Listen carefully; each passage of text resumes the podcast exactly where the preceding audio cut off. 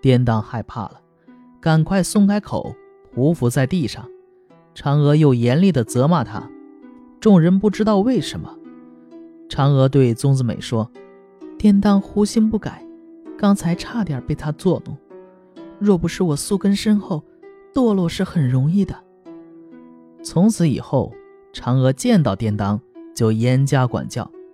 颠当既惭愧又害怕，对宗子美说，我对娘子的一肢一体无不觉得可爱可亲，爱之极不觉媚之甚，如果认为我有异心，那就冤枉我了，我不只是不敢，我也不忍心呢。宗子美把这话告诉了嫦娥，嫦娥对待她和当初一样，但因为颠当和宗子美侠逆嬉戏，没有节制，屡次劝诫宗子美，宗子美又不听，因而大小丫鬟仆妇竞相嬉戏玩笑。有一天，两个人扶着一个丫鬟扮作杨贵妃，那两个人传递了一下眼色，骗那个扮杨贵妃的丫鬟装作酣醉的样子，然后两人突然松手，扮贵妃的丫鬟猛然摔到台阶下，发出很大的声音，如同墙倒了一样。众人齐声惊叫，走近一摸，那个丫鬟已经死了。众人都很害怕，急忙报告主人。嫦娥惊慌地说，大祸临头了，我说的怎么样？过去又看了看，已经没救了，于是派人告诉了死去丫鬟的父亲。这其父某甲素来品行不好，听到这事嚎叫着来了，背着女儿的尸体来到厅堂，大骂不止。宗子美吓得关上房门，不知所措。嫦娥自己走出去责备某甲，主子虐待丫鬟致死，按法律也不偿命，何况你女儿是偶然暴死，怎知她不会复活？某甲大喊，四肢都冰冷了，哪有复活之理？嫦娥说，你不要乱嚷，纵然活不了，还有官府呢。于是进到厅堂，摸了摸尸体，这时丫鬟已经苏醒了，随即站了起来。嫦娥反身怒斥某甲说，这丫鬟幸好没死，你这贱奴何以如此猖狂，可以用草绳捆起来送到官府。某甲无话可说，长跪着哀求饶恕。嫦娥说，你既然已知罪，姑且免以追究，但是小人无赖，反复无常，留下你的女儿最终也是祸胎，你可以把她带回去，原来身价若干数，快去酬界送来。派人把某甲押出去，让他请来几位村上的老人，在文书上画押担保，接着把那丫鬟喊到他面前，让某甲亲自问他，没有什么伤吧？丫鬟说，没有，就让他随其父走了。之后又把其他丫鬟叫来，严加斥责，挨个打了一顿，又把颠当叫来，严厉禁止他再搞这套游戏。又对宗子美说，今天你应该知道，处于人上之人，一笑一皱眉也不可轻易表示，戏谑之事是由我开头的，上行下效，流弊不可收拾。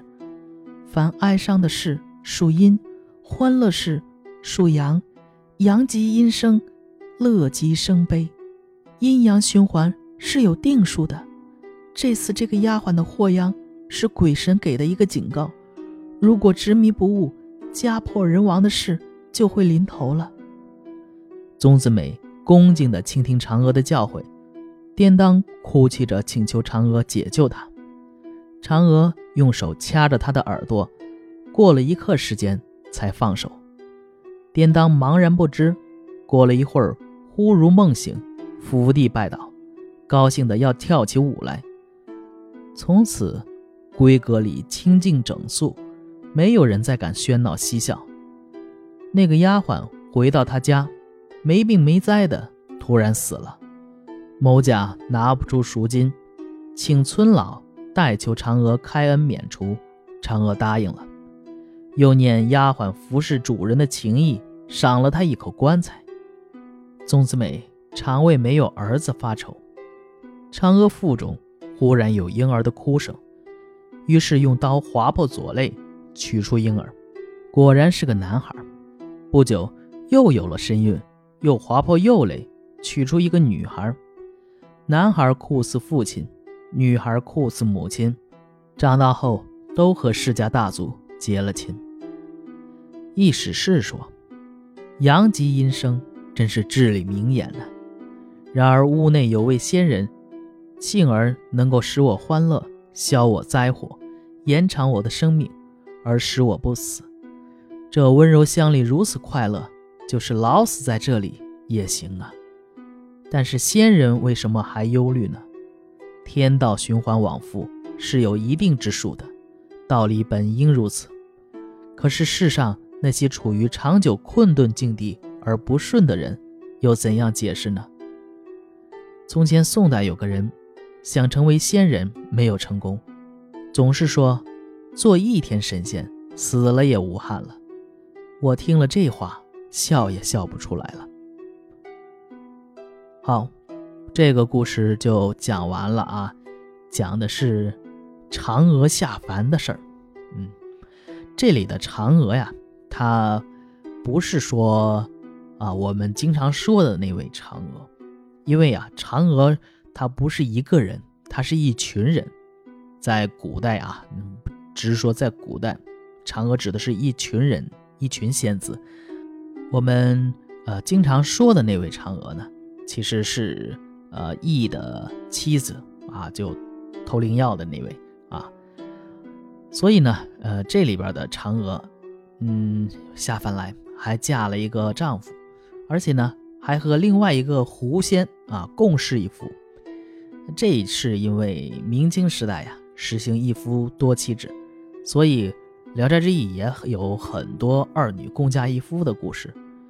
这些女性有的是人，有的是狐，有的是鬼，有的是仙，身份各不相同，颇为丰富嫦娥这一篇则是一个仙女，一个狐女，所以妻妾的身份很明确狐狸直接就说我当小的较详细的描写了妻妾和睦戏谑的闺中生活。宗子美和嫦娥颠当的曲折爱恋婚姻，带有一定的思辨色彩，强调阳极阴生，凡事有节制不过以我们现在的一些观点，最后处理丫鬟这事儿做的不地道因为我们都无产阶级，你死了人了凭什么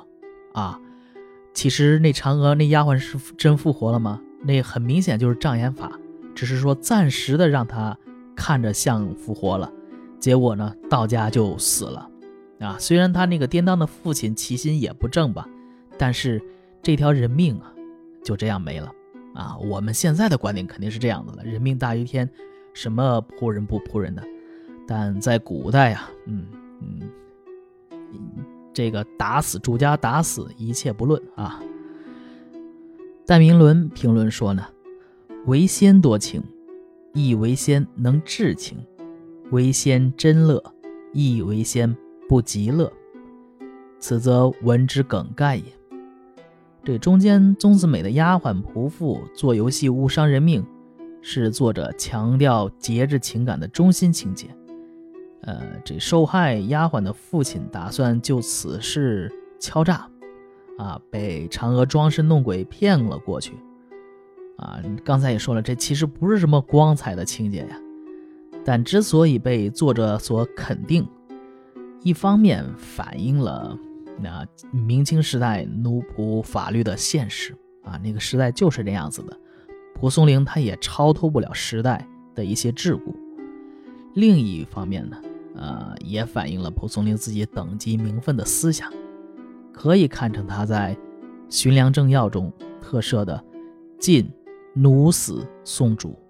认为凡婢仆既被主人行杖邂逅之死，按律当勿论以防止其父兄亲族居为其祸，雕送诈索，身有登门殴辱抄毁财物者，若不严加禁止，则恶风日长，名分扫地这样的注脚。所以说呀，每一个人都有自己的时代局限性啊，无论是多么伟大或者超前或者是思想家呀之类的，他不可能说任何时代都是抱有颠扑不破的真理，这是不可能的。好，这一篇就讲完了，我是小老肖，咱们下一篇接着聊。